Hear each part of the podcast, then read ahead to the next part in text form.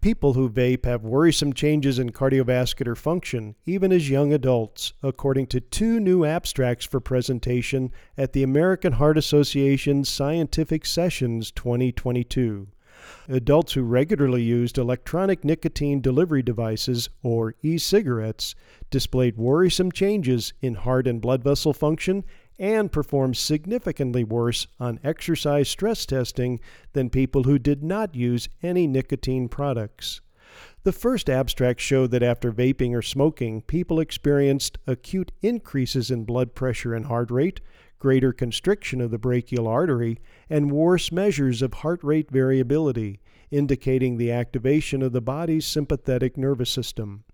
In the second study, vapers consistently performed worse than non-smokers on four treadmill exercise parameters that typically predict adverse cardiovascular disease outcomes.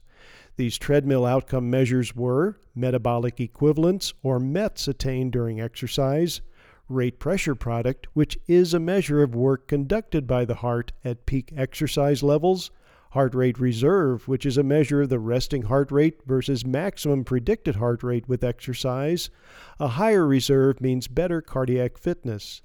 And lastly, 60 second heart rate recovery, which is a measure of how fast the heart rate recovers after exercise. The faster the heart rate recovers, the better the fitness of a person's heart. Both of these abstracts add to the growing evidence that suggests similar cardiovascular injury among people who vape and those who smoke combustible cigarettes. I'm Dr. Jim Dwyer.